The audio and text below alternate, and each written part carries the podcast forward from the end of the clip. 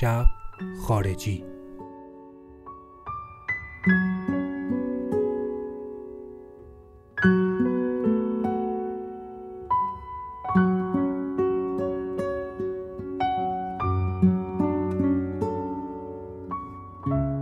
سلام این شب خارجی قسمت دهمه و ما می‌خوایم راجع به آهنگ Two Much Love از آلبوم Spain از توماتیتو و مایکل کامیلو صحبت کنیم. یا آهنگ instrumental یا آهنگ بی کلام یا آهنگ سازی. یا آهنگ خالی. آهنگ خالی اصطلاحی که خیلی وقته که کمتر توی محاوره ما به کار میره. جناب سرکار این آهنگ خالیه. یا آهنگ خالی بذار تو مغازه. یا آهنگ خالی گذاشتیم تو پاساش. حتما یادتون میاد که چقدر استفاده از اینجور آهنگا با بود و هست. هنوز اول یه مروری بکنیم. از زاویه دید خودم یه مرور تاریخی می‌کنیم تا برسیم به این آهنگ. به یاد میارم که اوایل دهه هفتاد شمسی نوار فروشی ها کم کم و آروم داشتن یه جونی می‌گرفتن و با جون گرفتن اونها توی مردم توی حتی ما هم که داشتیم رفته رفته و آروم سنین کودکی رو طی کردیم و به نوجوانی نزدیک می شدیم یه میلی وجود داشت به اسم میل نوار خریدن. من اسمشو می‌ذارم. میل توی موزیک فروشی رفتن و نوار خریدن. و برای نوار خریدن اون موقع option زیادی هم ما نداشتیم. شما وقتی که وارد نوار فروشی می شدی گزینه هایی مثل سرود و موسیقی خب سنتی ایرانی که خب انواع اقسام بود بله در اون زمینه وسیع و بزرگ بودیم. موسیقی های مذهبی موسیقی های حماسی و مارش و به اضافه یه مدل دیگه از موزیک که خیلی از مدل های موزیک رو البته در بر می‌گرفت که بهش ما اصطلاحا عوام می‌گفتیم آهنگ خالی. البته اگه بگیم توی این دسته گزینه های زیادی داشتی حرف درستی نیست چون که اون موقع گزینه ها بسیار پایین بود و option ها خیلی کم بود. برای اقناع میل به نوار فروشی رفتن نوار انتخاب کردن نوار امتحان کردن و خریدن اون موقع یه حسی وجود داشت. وقتی که تو یه نوار رو میخریدی میمدی بیرون یه حسی آمیخته به عذاب وجدان و نامطمئن بودن راجع به این چیزی که خریدی همیشه با آدم بود. چرا؟ برای اینکه اگه آشنا باشین و اگه به گوشتون خورده باشه یه اصطلاحی داریم تو حوزه کتاب به اسم کتاب سازی که بعضی از انتشارات هایی که انتشارات های خوب نیستن یه کتابی رو جمع و جور می‌کنن. یا یه کتابی رو سرهم می‌کنن بعضی نویسنده ها و انتشارات ها من می‌خوام این اصطلاح برای نوار و سیدی هم که حالا سیدی کمتر بود و اون موقع بیشتر نوار بود به کار ببرم. اون موقع وزارت ارشاد یا همون کسی که این آهنگا رو انتخاب می‌کرد برای مجوز گرفتن از وزارت ارشاد یه جورایی نوارسازی می‌کرد. با یه مثال بخوام بگم تو با خیال راحت با اینکه مثلا جلد نوار خونده بودی یا راجع به آرتیست شنیده بودی با خوشحالی یه دونه نوار از اتمار لیبرت میخریدی. و خوشحال بودی که این اتمار لیبرت همون آرتیستی که می‌شناسی یا همونی که بهت معرفی شده و می‌خوای بری گوش بدی. وقتی که نوار رو پخش می‌کردی فارغ از اون قسمت کوچیکی که توی نوار فروشی اجازه داشتی بشنوی میمدی تو خونه پخش می‌کردی برای خودت می‌دیدی این همون آهنگای رادیوس این همون آهنگای آسانسور این همون آهنگایی که همه جا شنیدی. می‌گفتی این با خودت یه حسی داشتی راجع به اینکه من آهنگ لابی هتل رو خریدم من آهنگ آسانسور رو خریدم. یا مثلا وقتی که نوار می‌زدن روش نوشتن جاز آوای سیاهان. تو اینو می‌رفتی میخریدی می‌دیدی جزی جمع نکرده برای تو اون تو. یا مثلا از آرتیست شاخصی نیست. به خاطر همین حسی آمیخته با عذاب وجدان در مورد این مدل موسیقی ها بود. یا مثلا تو فکر می‌کردی کیت جرت خریدی برای خودت پیانوی کیت جرت.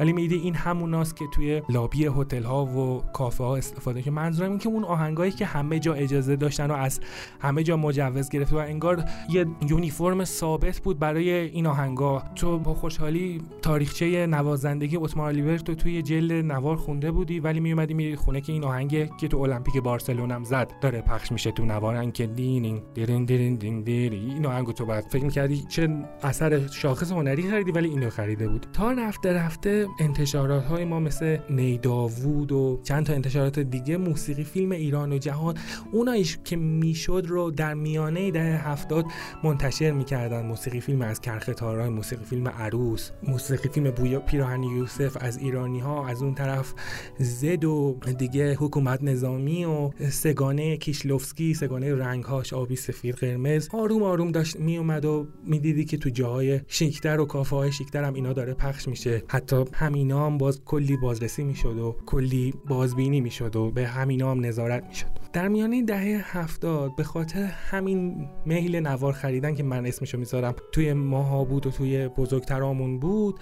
این خواست این فشار این میل باعث شد که هم انتشاراتی ها دست با دست بازتر بگردن و سعی کنن که آهنگای متفاوت تری رو چاپ کنن و منتشر کنن. هم موسیقی خودش اصلا کلا بیشتر داشت رشد می‌کرد. چند جریان موازی در اینجا اتفاق میفته که من سعی می‌کنم به صورت موازی همزمان براتون شرح بدم.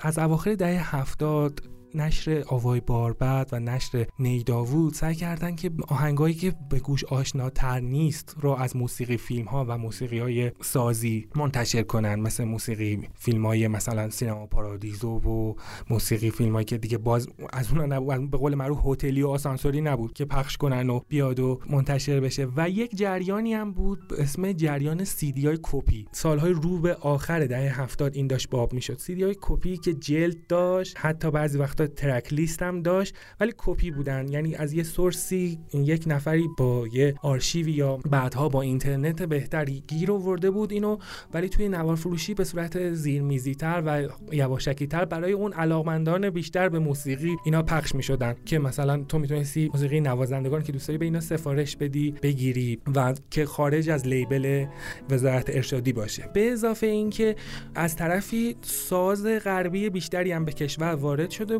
و میل برای نوازنده شدن توی جوونا و نوجوانا بیشتر داشت اتفاق میافتاد و همینطور که حتما به یاد میارین ساز اول گیتار بود ساز گیتار کلاسیک سیم نایلون. حالا داشت دیگه بیشتر می‌شد. این جریان دی ها داشت رشد می‌کرد و از طرفی این ساز و کلاس ثبت نام کردن و اینا داشتن رشد می‌کردن. تا اینکه اواخر دهه هفتاد با شکلگیری خانه هنرمندان و چند جور مراکز هنری فرهنگی توی اونها هم فروشگاهی تأسیس شد مثل سراچه موسیقی که در خانه هنرمندان به نظر من شکلگیری سراچه موسیقی خودش بدعتی بود. به همت برادران بیژنی آقای امید بیژنی و نوید بیژنی توی خانه هنرمندان بود که آرشیو بزرگی از موسیقی فیلم های جهان داشتن که به صورت همین سی دی کپی ها که پیشتر هم گفتم در اومده بود و در اختیار علاقمندان قرار می گرفت و به اضافه یک مقدار بسیار زیادی سی دی های فولک جهان و موسیقی جهان و, و موسیقی کلاسیک خب همیشه بود و در این سالها ما هم که داشتیم رشد می‌کردیم و جز همین جوونا بودیم با بزرگانی مثل سابیکاس و تارگا آشنا شدیم در زمینه گیتار کلاسیک و در زمینه گیتار فلامینکو با پاکو دلوچیا پاکو پنیا توماتیتو و پپ هابیچوئلا و ویسنت آمیگو اون سیدیاشونو می‌گرفتیم و گوش می‌کردیم و همینجور پیش می‌رفتیم. با شروع دهه 80 این میل و این خواست باعث شد که انتشارات های موسیقی ما موسیقی های بیشتر فولک fusion و جزی رو منتشر کنند. اون جریان سی دی کپی هم در کنارش داشت وسیع تر می‌شد. دسترسی خود ماها هم به آرشیو های بزرگتر و اینترنت داشت بهتر می‌شد. مثلا از انتشارات های مجاز اون موقع نشر هرمس و همت آقای رامین صدیقی اومد که خب فراوان اجراهای زنده و ضبط شده موسیقی از سراسر دنیا به شکل fusion و مدرن و فولک و کلاسیک و جاز و با تمرکز بر موسیقی instrumental منتشر می‌شد و حتی حمایت می‌شد از موسیقی زنده. ای که در ایران برگزار می‌شد و ضبط می‌شد و به شکل سیدی در میومد با گذر زمان و در سالهای اوایل دهه 80 شمسی دیگه با بهتر شدن دسترسی ما به موسیقی به دلیل موسیقی گوش کردن ما دوستایی هم پیدا می‌کردیم. ما مثلا یه اکیپی بودیم که تشکیل می‌شد از این سیاوش و اون سیاوش و آرمان و هومان که با هم به دلیل همسلیقه بودن انواع اقسام موسیقی گوش می‌کنیم ما هم تشنه موسیقی بودیم و اون سالها ما از نظر موسیقی instrumental سازی ما با سبکهای مختلف آشنا شدیم. در سبک جاز با بابی مکفرین و جان گاربارک و مایلز دیویس آشنا شدیم.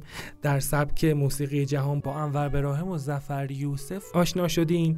و در سبک فلامینکو هم با استادانی که پیشتر هم گفتم مثل ویسنت آمیگو توماتیتو پاکو دلوسیا پاکو پنیا آشنا شدیم و هر کدوم سلیقه مختلفی داشتیم. مثلا یکی اون فلامینکوی مدرن تری دوست داشت یکی فلامینکوی رو به جاز دوست داشت یکی فلامینکوی fusion دوست داشت. خود من مثلا فلامینکوی سنتی تر مثل پاکو پنیا و پپ الا دوست داشتم. و جریان علاقه به موسیقی فلامینکو در اون سالها و سالهای پیشترش به خاطر علاقمندی جوانان و جوانا به نوازندگی گیتار فلامینکو داشت همینجور بزرگ و بزرگتر می‌شد و به شکل عجیبی شبیه آندولوس شده بود. ایران همه افرادی که ما می‌دیدیم به دستگاه های موسیقی فلامینکو وارد بودن و با گوش کردن می‌تونستن بگن این seguiriyas ه یا این soleá یا این bulerías ه.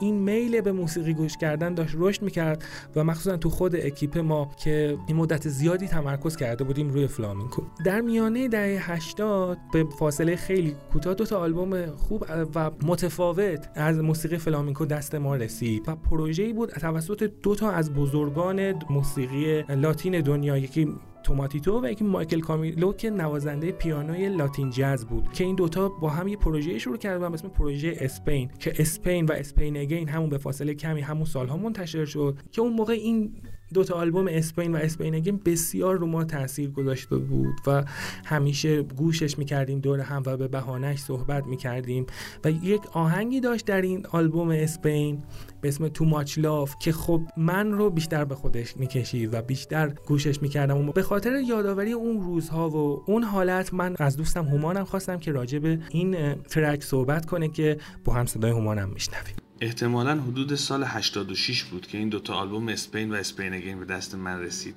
البته اینا یک آلبوم سومی هم دارن که به تازگی شنیدمش به اسم اسپین فوراور و واقعا یه فضای متفاوتی از موسیقی فلامنکو رو داشتن چون هم از معدود دوت های گیتار و پیانو در فلامنکو بود که ما اون موقع شنیده بودیم و هم هماهنگی خارق العاده این دوتا نوازنده که آدم رو محصور می‌کرد. اکثر ترک های این سه آلبوم خیلی عاشقانه هم به جز شاید دو سه تا مثلا از پیازولا. به خصوص این آهنگ لافتم که اسمش هم روش هست. ما با همین آقای میلاد که این هفتم تولدش و از اینجا تولد دوست خوبم رو تبریک میگم این موزیکا رو گوش می‌دادیم و خب خیلی جوون بودیم. این روزا که باز بهشون گوش میدم خیلی حال و هوای اون روزا رو زنده می‌کنه. همراه با یه نوستالژی از تمام عشقهایی که مال اون دوران بود و فقط یادشون مونده. من عزیز به من لطف داره و خیلی ممنون که یادت بود و روز تولد منو بهش اشاره کردی؟ درسته که آهنگ خالی و بی کلام بود ولی تصاویری که ما روی این آهنگ می‌دیدیم بیشمار بود. رفقا این شب خارجی قسمت دهم بود. من میلاد اخگر به همراه خواهرم مرینا اخگر از شما خدافزی می‌کنم. بشنوید آهنگ تو ماچ لاو رو از توماتیتو و مایکل کامیلو از آلبوم اسپین